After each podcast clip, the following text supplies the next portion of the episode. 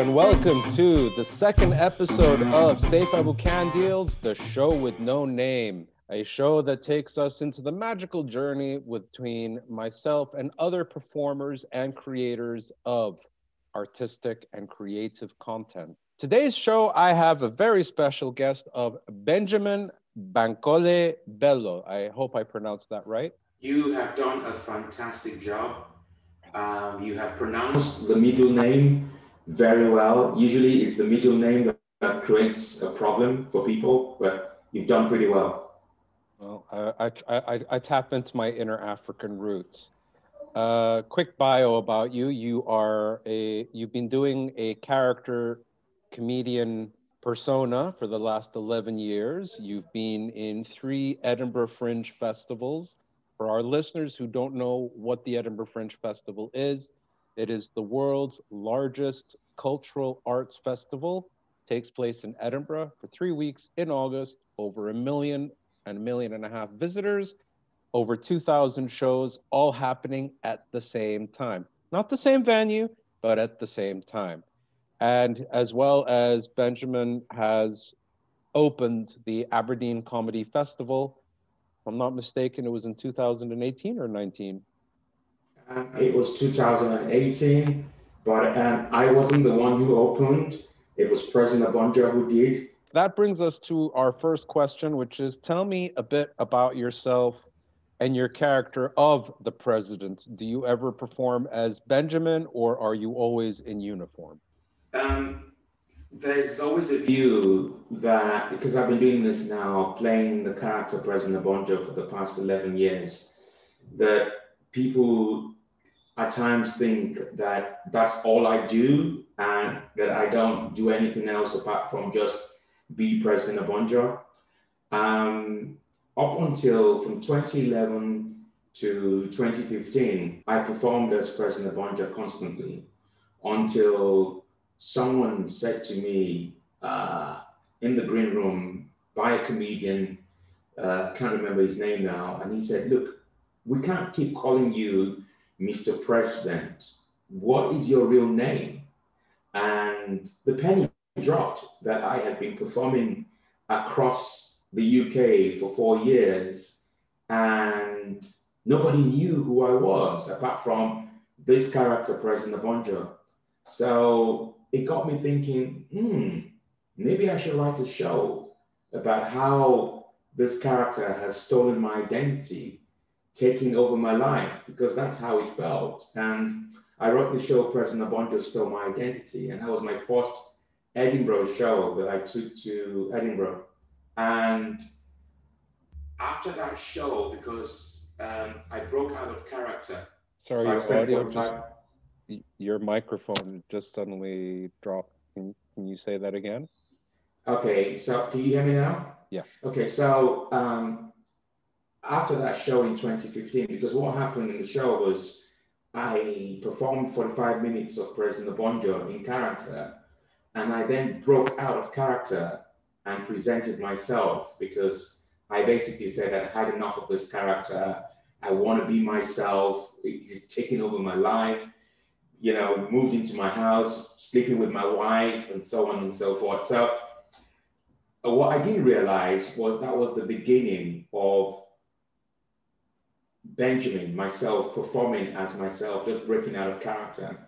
And the challenge has always been that the character is well loved and well liked uh, across the circuit, especially amongst audiences. And comedy promoters at times, whenever I apply for a gig as myself, will say, no, we want President Obonjo. We don't want you, we want President Obonjo. I, I got so jealous of the character. I really just got so jealous of the character. Um, but to answer your question, I eventually ended up starting, I started performing as my as myself, and I thoroughly enjoyed it. And what I enjoyed about it was the the surprise by fellow comedians who didn't know I could do straight stand-up. Um, and when I got on stage, I remember one day when I went on stage and I performed uh, at a place called Top Secret Comedy Club. And this comic came to me and said, this is it was so beautiful to see you on stage perform as yourself. This is just brilliant. And I just thought, is there some kind of character comedian phobia whereby they just think perhaps maybe I'm just hiding behind the uniform? Because one of the reasons why I created President Obonjo was I just wanted to create something different and unique, something that stood alone, something that had its own unique selling point, you know, mm-hmm. something that had its own brand, something that, because the dictator, President Obonjo, is the first stand up dictator to perform comedy anywhere in the world. I'm not aware, I'm not talking about sitcoms now. I'm mm. talking about going on stage and performing as a dictator mm. and trying to make people laugh that character is the only character doing that. And so I wanted to create something totally different and unique. And I, I, I times found it challenging that people will not book me as myself because I knew I could perform as myself. I, I emceed gigs, I performed. So it was it was it was nice to just be yourself and perform. But interesting enough, even when I performed as myself, mm. MCs will make a, a mistake and say, oh, I want to bring up to you the next act. His name is President Obonjo. Then he will realize that he or she will realize, oh, he's not President Obonjo, it's actually Benjamin Bello. So the, the, the dangers of, of, of, of playing a character is you end up almost stigmatizing yourself. You know, almost like it's it, even there were times when I posted on social media that I was performing as myself, and my fans would say, "Oh, you can't kill the character. You can't kill President Obonjo." So it was like, it, yeah, it, it's uh, it's um, it's. Uh, I know that it's been an interesting journey. I was actually thinking. I mean, before I go on to the next question, I was actually thinking last night of who could the first character comedian be, and it struck me the Tramp that was created by or The Little Tramp that was created by Charlie Chaplin, mm. where he appeared as Charlie Chaplin, uh, as the Little Tramp in various scenarios, always the same the hat, the suit, the mustache, the, the, the black eyeshadow, the, the cane, the bamboo cane, and the, the walk, that familiar walk of his. And then as time started to progress, I mean, I mean, I remember, I think, I think it was in the '70s. Andy Kaufman. Mm-hmm. Don't know if you're aware of the American. Yeah, I know Andy Kaufman. Yeah. And if you see the film with Jim Carrey, they say that uh, there are reports that Jim Carrey got so method acting into the persona of Andy Kaufman. I forget it just slipped my mind the the other character persona that he created with the hair and the mustache and the cigarette. Um, it was like the alter ego of Andy Kaufman. And I've actually even noticed that with you when you do President Obonjo, there's an element of method acting where you really you created an anthem, you created currency, you created a capital city. Uh, but the interesting, if I'm not mistaken, do you or do you not now and then you will always as President Obonjo, you will say Laughter Republic, which is a fictional African country. Yeah. So you actually say that as part of the the act that you're portraying. Yeah.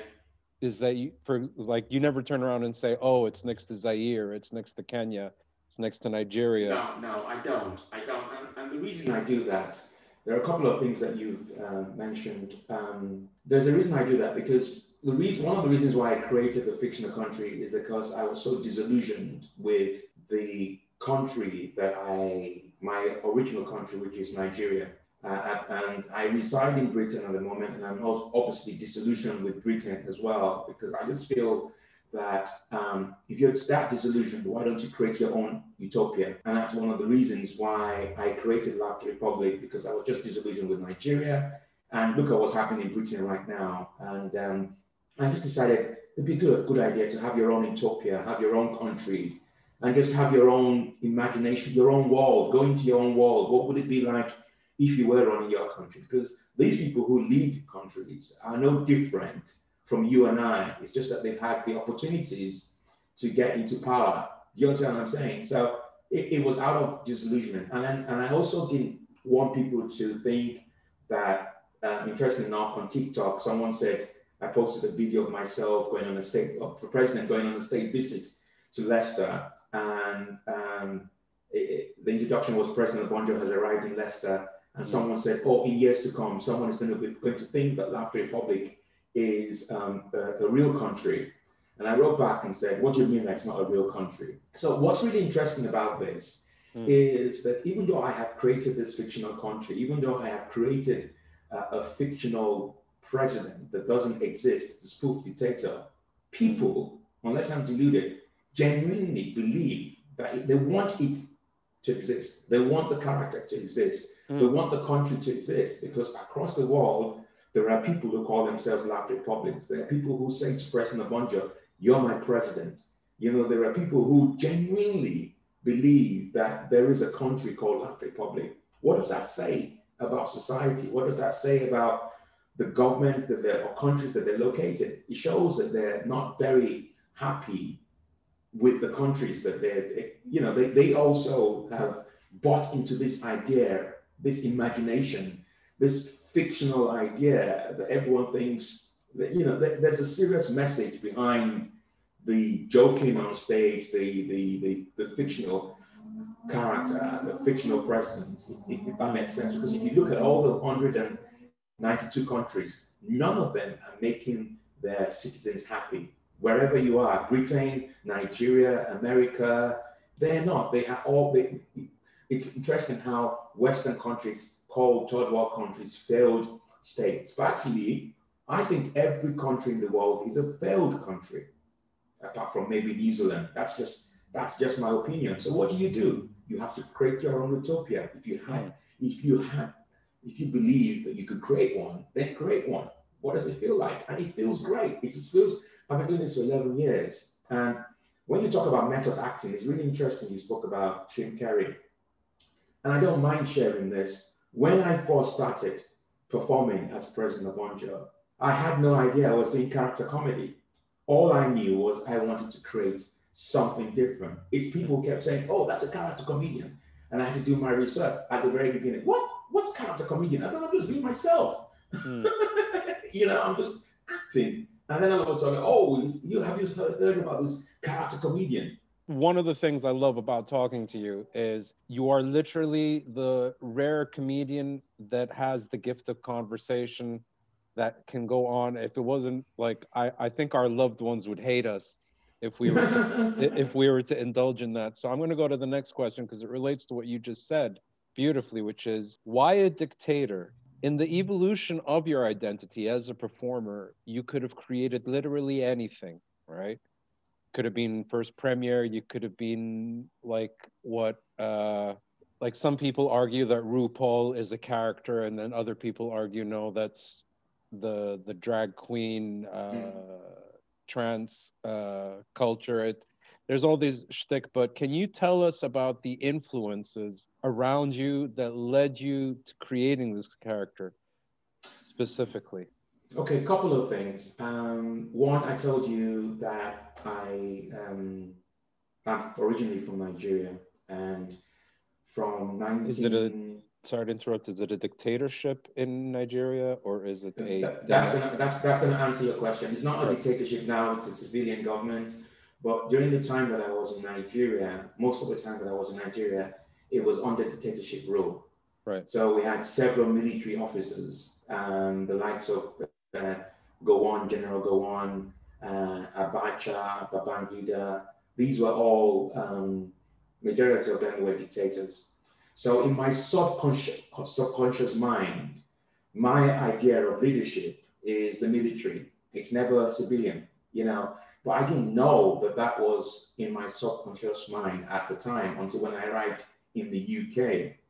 And then, um, so that was one of the influences, the fact that I grew up under dictatorship, military dictatorship. The second one was when Obama became president 11 years ago. Mm.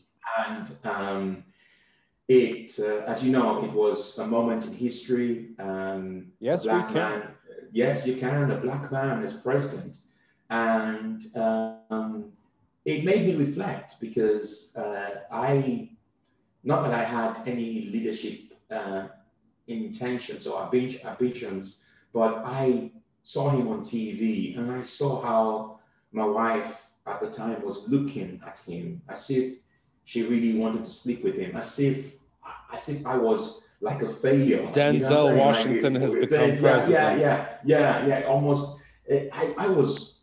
I wouldn't say I was jealous. I was just really drawn by the by the attention that Obama was getting in my house. Obama this, and um, it got so bad that my wife actually at the time bought me two books to read, The Audacity of Hope and Dreams of My Father. So I, I, I just said to myself, I think I need to find a way of saving my marriage. There has to be a way of saving my marriage because I think my wife is falling in love with Obama. Oh, so um, I remember uh, back in Nigeria, my nickname was Obonjo. Right. And I had done some research and I had realized that Obama, the racist term for Obama is Obongo. So I just thought, perhaps maybe I should just study Obama a little bit. How did he do it? How did he become president? And um, and I just thought maybe if I put president to Obonjo, that sounds almost like Obama. And yeah. interesting enough, at the very beginning, I used to receive emails, when I say emails, tweets from Americans who were against Obama, who used to tweet me because they thought I was Obama. They thought you. well, yeah, that's yeah. because, to be fair, most enemies of democracy can't read. Yeah, yeah, and um, and if you remember, then Obama became president, and I followed him. I followed his his his you know how he did it and how he was um, performing as president. And you remember um, one of the challenges he faced was the Republicans, who genuinely, you know, it was as far as I was concerned, was high level racism of a of a high order, and um, he had his flaws, but it was obvious that they were giving him a tough time. And when I started performing as President Obonjo, I did it as a civilian rather than as a military man. And I went to a place called Stevenage. I was walking in Stevenage at the time, and I went past this military shop. And when I walked past that military shop, all I could remember were those Nigerian military dictators. And I also had Obama in my head. And I just thought, wow, I think what Obama needs to do is that he's an African American. Yeah, he's from Kenya, or he, you know, his father's from Kenya. Why doesn't he just adopt the approach of dictatorship? Why doesn't he just become a dictator? So I put on the uniform and I said, yes, this is what I need. And I wasn't even thinking of comedy. I just thought, let me go on stage in uniform and just talk, you know? And I did that at a place called Downstairs on the King's Head and very um, wonderful comedy club. And I've been performing there for years. Mm. And the day I wore the uniform and I went on stage, look, the reaction was just totally different from when I was a civilian president. And um, the comedy promoter said to me, Mr. President, you have found your mojo. that was it. That, that was it. Safe. that was it. I just, I just, that was it. I just ended up wearing the uniform, developing the material, developing the character, and boom, Bob's your uncle. And and during that period, there was I didn't realize at the time until I wrote the show, President Obonjo Stole My Identity, mm. is that there was this tension between myself. And so what happened on stage was I would always go as President Obonjo, but deep down, the Benjamin would always want to come out of the character, if that makes sense. It does. And that's, and, and that's why the character has now become, rather than a brutal dictator, a benevolent dictator, because President Obonjo is brutal, and he is, and you even from when you see him and the way he dresses, you can tell that this is a, a brutal dictator. But as soon as he goes on stage, down the line, he shows empathy. He shows that he's a cuddly, lovable dictator. And that's a surprise. That's, and that's, that's, a surprise for the audience. And I think the, that's me coming out. It's the one phrase, I mean, because like on a side note, I mean, like a dictator is a very strong position to take when creating a character. And it's not like you wake up on a Monday morning and go, I shall be a dictator. And and to be fair, I mean, if you think dictators in history, you know, Pol Pot, Pinochet, Idi Amin, Mugabe, uh, Kim Jong Un, Kim Jong Il, these are not popular Stalin. These are not popular people. Yet you've managed to take the word dictator and make it lovable and make it fun, as you just mm. said. But you know, we never hear about the early years of the president. You know, like have you or will you ever expound on this inception, like his origin story, or if you will, like you know, like maybe President Obonjo, the early years. Yes, there, there's um, there's stuff I have written about President Obonjo, the, the early years, and um, it was also going to be part of uh, the new show called Stolen and as you know, the issues around E4 and BBC Studios last year. So the whole idea was this year was to focus on President Obonjo's early years and yeah. I just want to explain to our listeners, uh, what year was this? The, um, the, the, the E4 BBC Studios thing was last year, July 2019. Okay, so basically BBC and E4. E4 is a subsidiary of Channel 4. These are main terrestrial TV channels in the UK.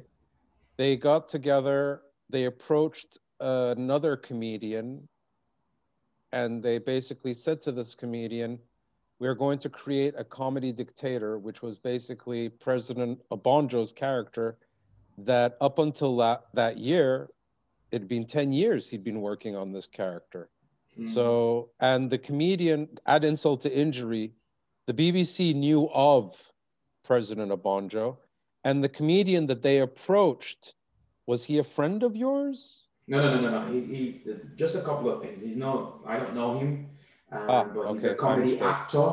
He's a comedy ah. actor rather than comedian.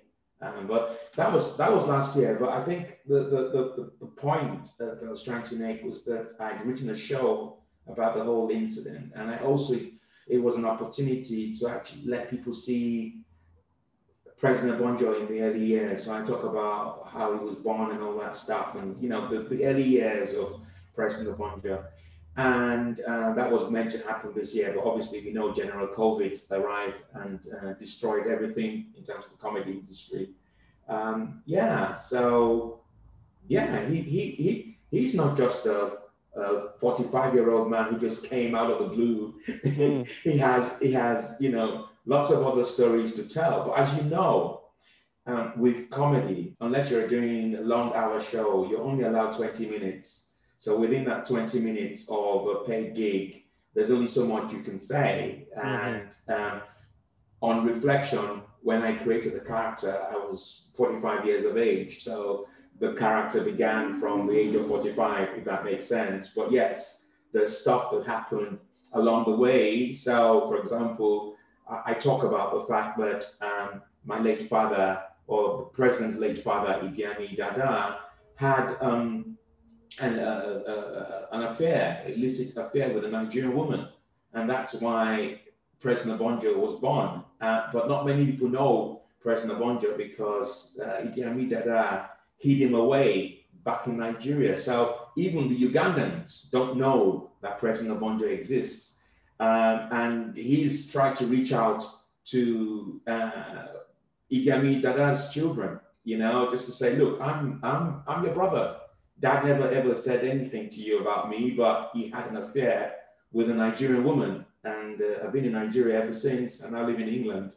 Yeah, so, you know, there's so much um, backstory that I haven't really shared about uh, the president. Uh, a lot of it is, and it's really weird, a lot of it is started at the age of 45, but there's so much more. But that is all written up, ready for a show whenever that we're allowed to, to perform. I've seen you've had more positive feedback than negative criticism with regards to your character being uh, dressed in military uh, mm-hmm. uniform. And how do you handle the negative messages from the public and not internalize the most likely group that you have pissed off is highly trained in combat? I mean, if I I mean, like I have seen a couple of your exchanges with people and you know your interaction on social media regarding this subject of uh, a person that was in the army got very upset because of the insignia on my hat or mm. uh, somebody said that the uniform belongs to a certain regiment mm-hmm.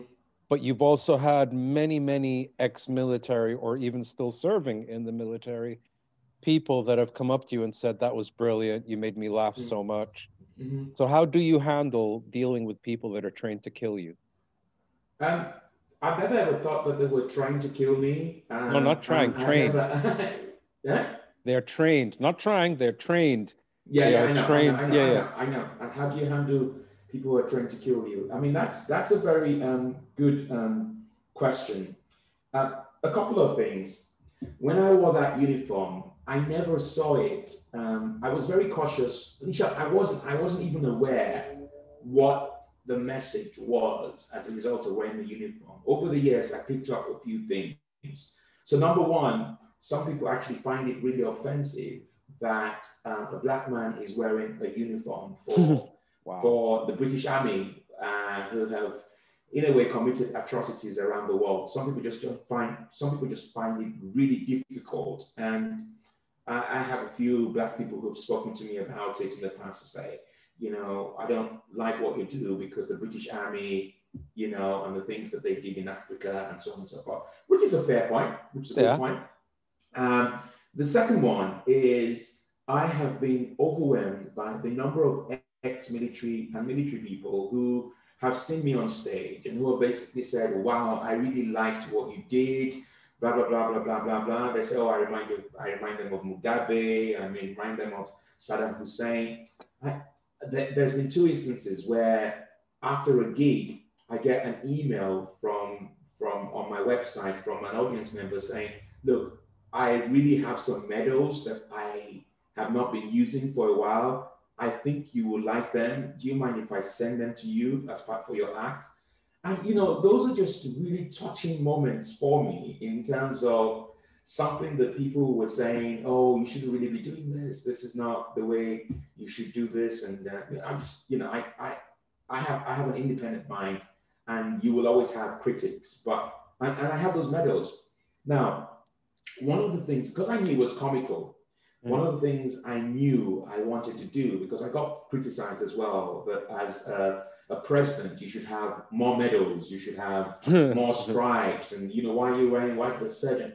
Actually, thinking about it, there are two things. One for me was the fact that if I'd made it so real that it wouldn't be comedy, if that makes sense, then mm. it would be so real. Because even it looks real.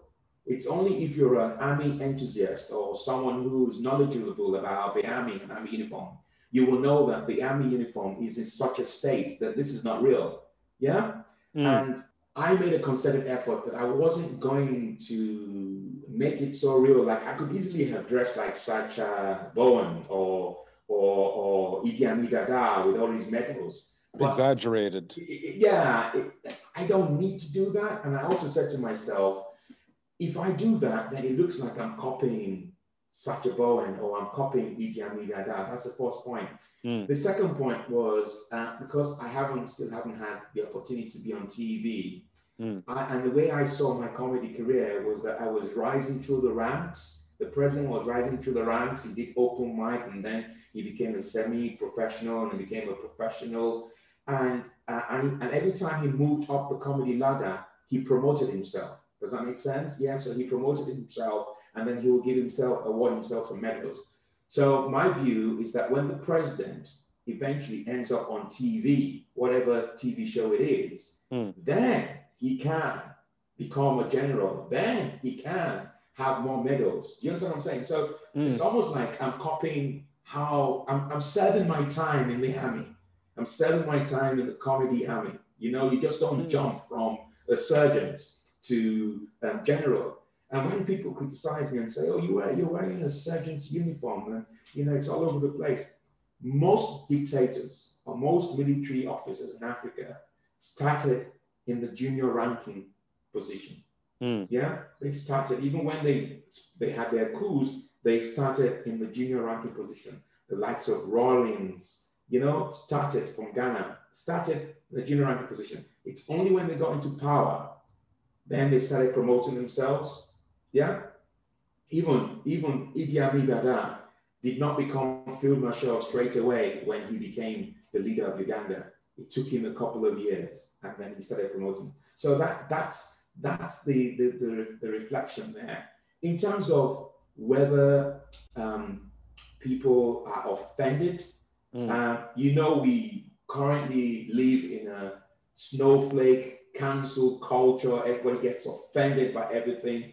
That's the way I see uh, the offense, apparent offense that the character creates by just wearing the uniform. And I don't, I, I make them see reason that, look, this is comedy. You know, life is so tough that we need comedy in our lives. Mm. And I'm doing something different and people appreciate it. You know, it's not like people really, I remember the, during those days of, uh, of traveling across the UK and I was coming from a gig in Bristol. Mm. And what happens is, it's not that I, I, do it intentionally to wear the uniform while I'm on the train, even though I get material from just wearing the uniform on the train. I was just literally so tired. It was a case of headline the gig, get on the train, straight back into London, and I wanted to get home on time. So there were times when I had to wear the uniform. And I was sitting down uh, in a carriage, and there were these drunk lads, and they were drunk, and there were two other people who were next to me, and they were looking at me, and I, they could, they really just, some people just look at me and just laugh, and I think they laugh because they see the the the the, the how funny the, the uniform looks, and it's that they're laughing. So I could tell that these two guys appreciated that I was in uniform, but there were three other people, and they were making some remarks, and you could tell that they were making some really you know, abusive remarks. And eventually they couldn't help it any longer. So one of them confronted me and said, You shouldn't really be wearing that uniform. You haven't served in the army. And I didn't even say anything. These other two guys ended up almost fighting these other guys, say, Leave him alone. It's comedy. That's the first time I've had five white men fight over a black man you know but you know i'm really and not for the and, and and not fighting over you as that's my slave no no it's my slave god damn it but it was it was just fun to see that these two yeah. guys were ready to defend me and that's the beauty of comedy and for me that's the beauty of of being an independent resilient uh, person. You, you, you need to stand your corner. You need to be able to stand alone. You need, you need to be yourself. And being in that uniform on that day was being myself. This is who I am. So accept me for who I am. It's not like it's not like I am pretending. It's not like I, I, I, I present myself and I say, guess what? I'm President Obonjo from the British Army. I don't do that. I say I'm President Obonjo from Laughter Republic Army. It's, it's, it's so ridiculously funny that I don't understand. And, and then after a while, I got another email from someone, and he said, I don't even know whether you are a real army officer, but I take offense by the fact that you're wearing a Royal Artillery hat. And people have said to me, Oh, don't wear that Royal Artillery hat, maybe just change the badge. And I just said to myself, I think actually, I know there is a bit of racism going here because if I was a white person, a white comedian wearing an army uniform, would you tell me that I have no right to wear that uniform? Would you tell me that, oh, I shouldn't make comedy out of it? When you have the likes of Blackadder, you, do you see? Do you see where I'm coming from? Absolutely. It's okay. It's it's okay. It's okay for white people. It's okay for white people to wear an army uniform in comedy for comedy, but it's not okay for a black person to wear an army uniform. Get the hell out of here, my friend. Get the hell out of here. I will do what I want. And it's very funny that you mentioned Blackadder because for our listeners that may or may not know, Blackadder is Rowan Atkinson, the person behind Mr. Bean and Johnny English. Back in the early 80s, we used to work on a show called Blackadder that was uh, set in a historical backdrop, uh, set in during Elizabethan times, during Prince George, and then in World War One, where Rowan Atkinson, Hugh Laurie, uh, to, uh, the one who plays Baldrick. What's his name? Tony Robinson. Mhm. These men, these comedians, these actors would wear World War One regalia. Now, I don't know which era your uniform comes from, but exactly, you raised the most powerful, valid point. If it was a Caucasian, European, American, Canadian, white man in uniform, would they have even, you know, if anything, they might have saluted. They might have. So there is a very, it, you do raise a very important question because, uh, not a question, sorry, you raise an important hypothetical question statement, which is, is it to do with race? And what's interesting to race, and this wasn't on the questions, I didn't take into account like I you say you're 40 uh, you- you're you were 45 so I, I'm not going to ask Mhm. your age cuz you know my mother raised me better than that Mm-hmm. but but we all know that black don't crack Mhm. but um like I myself uh I'm 44 and only this year in light of the BLM the Black Lives Matter movement did a friend of mine point out to me that I am a person of color and I completely forgot as an Arab as half Egyptian half Iraqi with Kurdish roots you know that able to speak Arabic different dialects of Arabic that I am a person of color as well. I had lived in London so long that I'd forgotten my own identity, whereas Black people, uh, you know, people of African um, uh, Caribbean heritage, they don't even have to speak. Whether they speak like Trevor McDonald, well spoken, whether they have Lenny Henry's accents, whether they have like a very strong Idi Amin portrayed by Forest Whitaker, Mhm. last king of Scotland, even if they have the the archetypal African accent, they don't even have to speak and they will get the receiving end of some form of racism, some form of bias. I think taking the because like if we start to go into the racism of our industry, I think I'd have to bring you on for another episode and we can talk about race relations in comedy. But but I, I I- I need to make one point because they're both the the there's the there's a negative side of it where I've spoken about the fact that you know I think some of it is to do with racism the way some of these ex-military officers Please. have behaved. But there's also what's really interesting is I I don't when I'm in uniform as the president, the amount of respect I get I call it, I almost call it military privilege. You know, you've got white people who have white military privilege, Army military, privilege. okay. Yeah. With you, yeah. So you've got you've got white privilege. I've Yeah, got military privilege. You, you know what I'm saying? it's, just, it's unbelievable. Yeah. The respect I get from it, that almost, in a way, it almost destroys racism for that moment that they are saluting me. Do you understand what I'm saying? It's like, okay, they might be racist, but for that moment that they see me, they're saying, wow, this is a black man. Because how many black men do you see on the streets of Britain as army officers? Not many. Talk less of a general. So when they see, it's like, wow, thank you for your service. You I, am almost about, I'm, I'm almost about stopping people to say, look, this is comedy. I haven't served. Don't tell me thank you for my service because I'm not in the British Army, but that's the amount of respect I get as a result of that character. Uh, I'm only going to quickly say I wasn't going to mention this, but uh, if we have any American or Canadian listeners, they have this ongoing issue with stolen valor, and I think I told you about it. I sent you the videos about, Yeah, yeah. but you've never done that. Like you won't go into a coffee franchise in uniform expecting free coffee. No, I, I wouldn't do that. But there are people who assume, they make the assumption. I Uh, don't. And, and very briefly, I remember traveling again from a gig and I was on the train and I was in what you call the non-first class train. So it wasn't the first class carriage, it was the, you know, the one for commoners and Peasant class. the present class. Yes. And this ticket inspector saw me, and as soon as he saw me, he wouldn't even let me have a word. He was just basically saying, "Oh, blah, blah, blah, blah. You served in the army. My parents were in the army, blah, blah, blah, blah, blah, blah.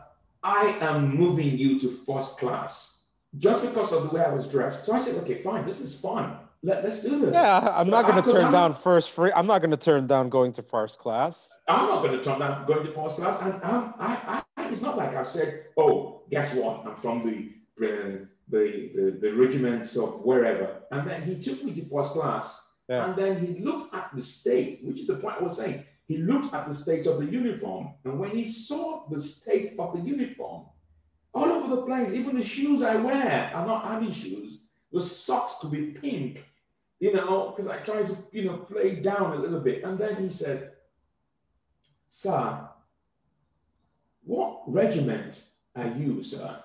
What regiment are you from? I said, I've been trying to tell you that I am not a British Army officer. I've been trying to tell you that this is comedy. I'm from the War of Mirth. And he just burst out laughing. He just burst out laughing.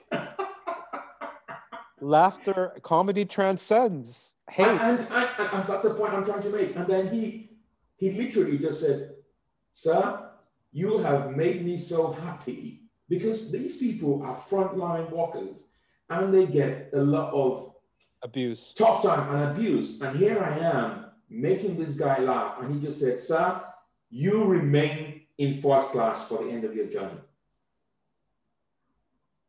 See, American and Canadian listeners, people can wear military uniform not with the intention of stealing valor. Yeah. Definitely. Now, conversely, the positive reception of the president, like how does the positive reception of the president as potentially conflicting character help you overcome creator's block and shape your desire to see him continue to evolve along the rest of the art you create? So, like, how do you overcome creator's block? Because as you said earlier, there are times when you want to go on stage as Benjamin Bello, and then there are times that you take the uniform with you with the intention of being Benjamin Bello, but on the last minute you're suddenly like, you know what, F this.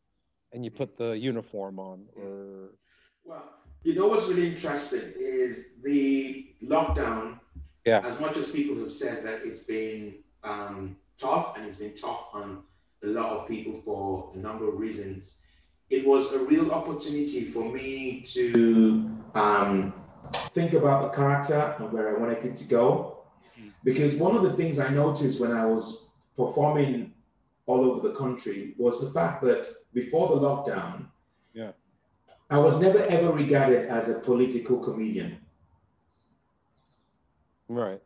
Yeah, does that make sense? Yeah? yeah. So yeah, so you'll have people who will say, "Oh, that guy is really great. He's a left-wing comic," or "That person is really great. He's a right-wing comic." And I said to myself, "Am I actually missing a trick here?" Because the president came on a state visit to see the Queen, and um, he remained in the UK on exile because he discovered comedy and started performing comedy. And his people in Africa found out he had started performing comedy. It wasn't on the state visit, coup d'etat, and he remained there ever since. But the president has always shied away from talking about politics out of respect for the governments who run their country. So he's based in Britain, and hardly would you hear him talk about the state of Britain or talk about the state of British politics. So mm. It got don't me thinking. Some, don't, don't you sometimes say that Trevor McDonald is on your cabinet? Yeah, yeah, yeah. But it's very, it's very. When you look at the material, it's a mixture of politics and a mixture of yeah, exactly. So um, it got me thinking during the lock, even before the lockdown. I've been thinking right. about where to take the character because um, I've done the show Goodbye, Mr. President, which was to show the vulnerable side of of, of the president. And then I wanted to do something totally different. And I just thought, actually, there is a gap in the market. There is a gap in the market because there isn't a stand up dictator anywhere in the world. We know that democracy has been around for who knows how long. I know, for example, in Britain, they always have a general election. When they have a general election, it's the same policies all the time We want to sort out the NHS. We want to sort out education. We want to sort out unemployment. It's as if they can't fix it. And they always complain about dictators. Oh, we need to get rid of Saddam Hussein. But actually, some of these dictators, before they got rid of them, Libya, for example, free electricity, free education. There are so many examples of things that these dictators have done for their people. Okay, fine. Questionable in terms of what they did to their people, but there are some really positive things. Hear me out. Yeah, I am not going to cut. Don't worry. And I said, I think what needs to happen here is if you have left wing comics mm. complaining about the British government, if you have right wing comics complaining about uh, left wing politics, why can't you have a dictator complain about democracy? Why can't you have a dictator comment about the state of democracy? I'll give you an example. I was looking yesterday at the number of deaths in terms of COVID mm. between Western countries and non Western countries. And you will not believe it. The number of deaths in Western countries is staggering. It is unbelievable, It's staggering. Right. And what is really interesting is that these Western countries are comparing themselves, instead of comparing themselves to other non Western countries who have been able to reduce the number of deaths. But yeah, yeah I'm, I'm sorry to interrupt, but it's just this is a important thing. Um, I learned this from university a long time ago that certain countries, I'm not going to name any in particular so I don't get into trouble, but certain countries, they tend to um, have terrible record statistical data keeping. So the information and plus you remember throughout this year of covid there was a lot of articles and people on social media talking about the inflation of the numbers or that numbers are being inflated yeah. so continue I, sorry I, I, I, hear you and I, I know where you're coming from i understand your school of thought but the point i'm trying to make is if you had said that in the us as an example that you will have that many deaths in the leader of the free world, the greatest country on earth, the wealthiest, one of the wealthiest countries on earth. Do you, do you understand where I'm coming from? Yeah. Compared to other countries that do not have that much wealth, but have been able to reduce the number of deaths. What does that actually say about democracy? Yeah, it's, it's, it's so where I'm coming from is the dictator has lived in the West mm. for so long, can see how unhappy people are. I mean, yesterday was pandemonium in Britain. One minute they said, yes, you can meet within your bubble, there's going to be Christmas, family. Then all of a sudden, at four o'clock, there was an announcement to say, we're canceling Christmas. At four o'clock, yes, after four o'clock yesterday, there were people who were did, at the place. Did Santa get the memo that Christmas is canceled? I don't know. I don't know. What I'm trying to say to you is there is a gap in the market about dictators actually talking about how democracy has its own weak institutions, how democracy does not meet the needs of the people, how it's such an over exaggerated system of government you just have to, if, if, if, I think for me, America has lost more people than in 9 11. But you're not going to see any army invading a hospital to fight the virus, are we? Yeah, no, we're not going to see any. Imagine if that happened. Imagine it was an African country that had 300,000 deaths. Yes, we need to do something about it. They were pressurizing the president of that country to leave office. They'll be talking about human rights abuse. They'll be talking, do you understand what I'm saying? This, these are the, the, that's why I genuinely believe that people can do what they want to do, whether they're left wing or right wing. But for me, that character needs to be talking and has started talking about the state of politics in the world, hmm. especially mm. these countries who believe they are better and more superior than all these smaller countries. It's funny because uh, I'm I've just gotten this funny image of Trump refusing to leave the White House and then the Pentagon sending in the army into the White House to pull Look. Trump out kicking and screaming. my friend, there, there's been talk of General Michael Flynn actually saying to President Trump, get the army involved so that you can overturn the elections. That is not an African country that that was said. That is the United States of America, the greatest country on earth. So you can see where I'm coming from. The system, as far as I'm concerned, is broken. And the dictator, that's where President Obonjo comes in to say, look, look at what you have as a way of governing your people. Democracy is a virus. It does not work. We need to flatten the curve. It doesn't. The number of U-turns, I know this is not about politics, but the number of U-turns that we've seen in Britain, I actually tweeted today, if Boris Johnson can U-turn on Christmas, he sure can U-turn on Brexit, cancel Brexit. Do you see where I'm coming from? So there's something horribly wrong. The, you know, they change the government every five years.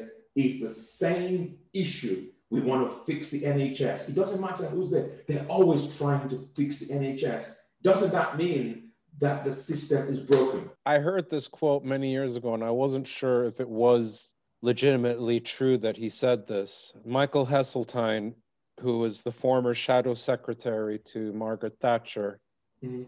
uh, for our American listeners, shadow secretary in British politics is the equivalent of secretary of state. Yeah. And Thatcher was the first woman prime minister. And so Michael Heseltine once said, if voting could change anything, it would be illegal. Yeah. And I only have to look at social media to see the side effect of such a bipartisan dichotomy existing between the the pro left wing, the pro right wing. And what's even interesting is I'm pretty sure when I was studying politics at university that being left wing or right wing isn't a good thing. I remember that. Like I remember because the, one of them is the foundation of fascism and the other one is the foundation of socialism. You know, my friend, Hmm. it causes division. People have forgotten what it's like to be a human being. You know, mm. it's either you're on the left or you're on the right. I call I call them left-wing human beings and right-wing human beings. They wake up every morning, they see a political subject matter, they don't even think about the impact. They don't think about the impact of their comments and what it actually means to a decent human being. All they think of is I'm on the left, you're on the right, and we can't agree. Period. These left wing, blah, blah, blah, these right wing people. But I don't know whether you're religious, but and if you believe in religion or you believe in science. Yeah. when Inshallah, ya Rab, akrimni which means yeah, get me when- into heaven, because this is Yeah. seriously hell. when when God created human beings, for those who believe that, Hmm. did He create them and said, yes, left wing human being and right wing human being? He just created human beings. You know, I had this funny thought I was telling my American friends yesterday, and I'm aiming this to all American listeners. When an American gets into a political rant at Starbucks because the Starbucks staff are telling them you need to wear your mask. This is not, I don't need to wear a mask. It's not in the Constitution. Really? Let's go back in time. 1780s. George Washington, Ben Franklin, uh, Tom, all these, you know, the, the forefathers of the American Constitution, when they were sitting and drafting up the Declaration of Human Rights and the, I mean, sorry, the Declaration of Independence and the Constitution, they were going, all men are equal except the coloreds. Absolutely. I've got my slaves, you know. You know, God created man in his, and we are all equal. Yes, yes, yes, yes. We have the right to bear arms except black people, correct. Um, and then around three to 400, maybe even 500 years from now, there shall be a plague upon this world, and then we should have people wear masks. Do you know how crazy it's going to sound in this constitution if we write that in 400 years? What are you going to be able to tell us the lottery numbers next, Benjamin? You know, it's like the ridiculousness. Of course, it's not in the Constitution. The Constitution was written at a time when it took 10 minutes to load a gun. You know? Yeah. But anyway, I think mm. for me, I hope I've answered that question. You, you. How do you overcome to, your creator's block? Yeah. So, in a way, there is no creator's block um, per se because I'm very clear about where I want to go with the president but also, the politicians are making it so easy for me. You know, they, with the number of mistakes over the last nine months, the president just laughs. And it, uh, what frustrates the president is that he hasn't had the opportunity to actually be on stage because of COVID. But geez, there's so much going on. I mean, America is a good example. You, you know, know, it's I, funny you should say America because of all the presidents in the history of presidents, there's never been a more amusing president than me. I'm like the most amusing. Pre- oh, thank you for joining us, Donald. Yeah, it's okay. I just want to say that the recount needs to happen because I'm not leaving the White House because you know I, I just or I just got these new business cards that says Commander in Chief. I can't leave. You know, like exactly the politicians, Boris Johnson, Donald Trump, they are walking exclamation marks of humor and stupidity and absurdity and ridiculousness that it's almost impossible to say. The, the latest, the latest one was when this guy Michael Flynn said Trump should get the army involved, and President Obasanjo did a video on TikTok, oh. and addressed it to Michael Flynn and, and President Trump to say, look, I am an experienced military officer who has been involved in overturning elections. All you need to say is ask for my help, and we will send the Laughter Republic Army because the US Army doesn't want to get involved. We will help you overturn the elections. I mean, that's how ridiculous it is. You know, you just you just need to take the word America and listen to what's happened since the elections, and you will think it's an African country. Even Ghana, Ghana successively uh, had a very good election without no issues. You know, the, the, the opposition leader lost, he conceded, boom, end of story. Even China have never had an election. Um, sorry to all our Chinese listeners. The definition of irony, Benjamin, free Tibet stickers made in mm. China. Yeah. Um, now we've come. W- w- I've asked the questions. I, I, I hope you felt that you've enjoyed being a guest on the show with no name. Well, usually I have this section where I sort of say shameless plug. And in honor of your Nigerian heritage, I Google translated shameless plug in Hausa, which is Toshi Marar Kunya. I don't know if I mm-hmm. said that right or if that's the mm-hmm. right phrase or you're well, probably you might, thinking. You might, you, you, you might have assumed that I am a Hausa because of my son named Bello, but I'm not. I am actually Yoruba.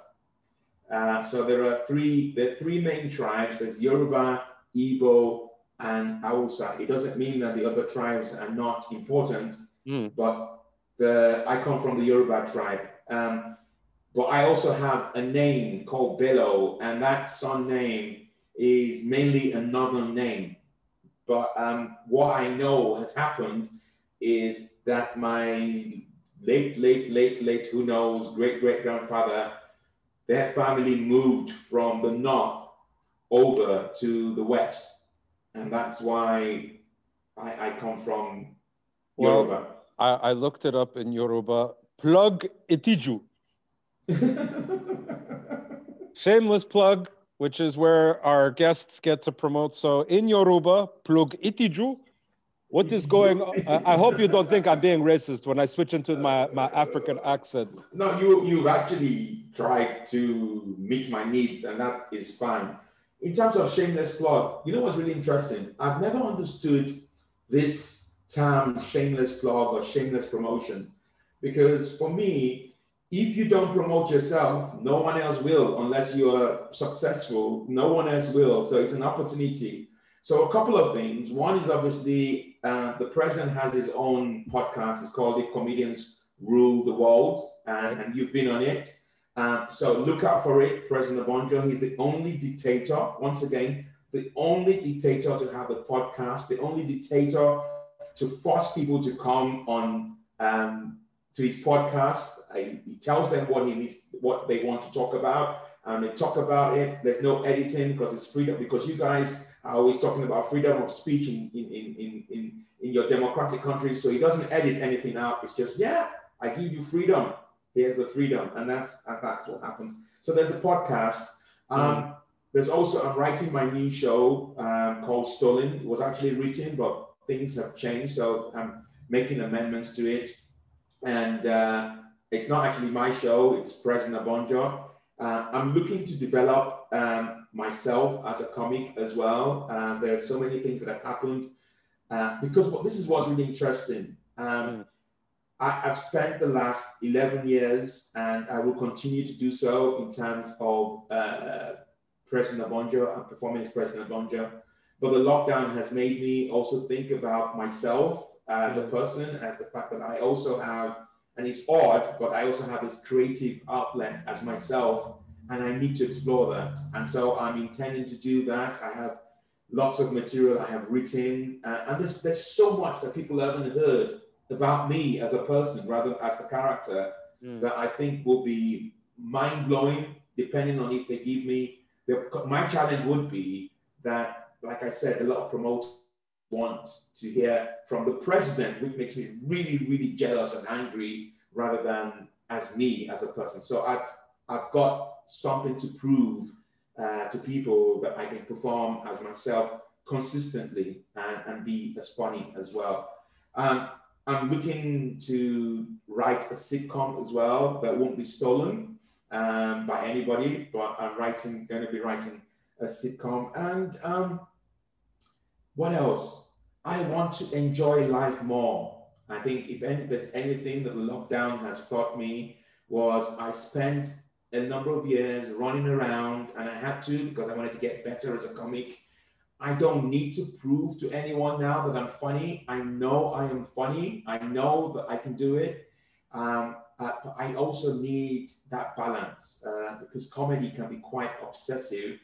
And I have to admit that the lockdown this is the first time in 11 years that 2020, I could easily say I wore the uniform less compared to all the other years. if that makes sense. Yeah. It does. And, it does. Yeah. And, and, it makes you reflect. Um, it makes you reflect and it makes you rediscover things that you didn't know because I was just so consumed in the comedy world, really consumed. And comedy still matters to me, but there are other things that matters too.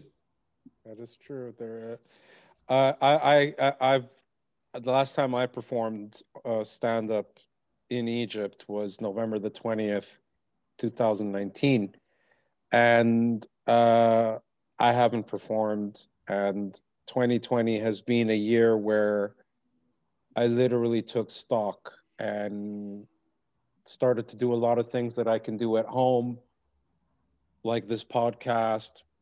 Yes, okay, 12 months late into 2020, but still it's happening.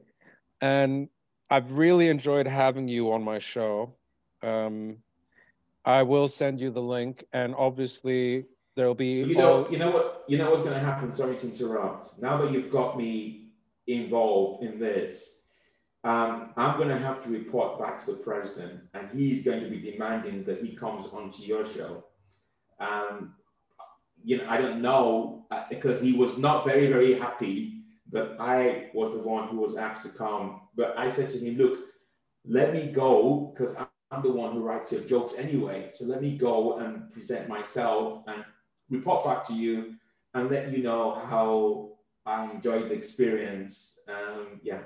Well, Mr. Mr. Bello, I, I have to say that um, the president is a force to be reckoned with and the show with no name would end up being vacuumed up into the president's media machine and I, it would stop and I would lose my identity and I might even get sent to an internment camp in Baghdad. So I don't need that stress. So, so extend so my apologies. Maybe in season two, maybe in season two of the podcast, I will bring President, but I want to focus more on Benjamin Bello, your mm-hmm. career. I wish you luck. Thank you so much for being on my show. All the information for Benjamin will be at the bottom of this episode on Anchor FM. Anchor FM, don't pay me for saying this, but I'll say it anyway.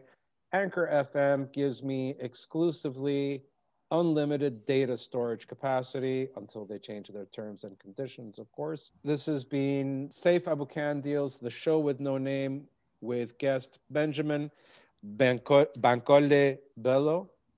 Yes, Bankole. Bankole means build a house. Oh, really? Yeah, my parents were having okay. sex in an empty house when they created me. Oh, Okay, moving on from that marvelous image of Benjamin's parents knocking boots and thinking of names. Um, this has been Safe Aboukan Deals, the show with no name with Benjamin Bankole Bello. And as we say in Yoruba, plug itiju, which is shameless plug if you want to brush up on your Yoruba. And thank you. Uh, peace be upon you, listeners. Namaste and all that jazz and come to the next episode.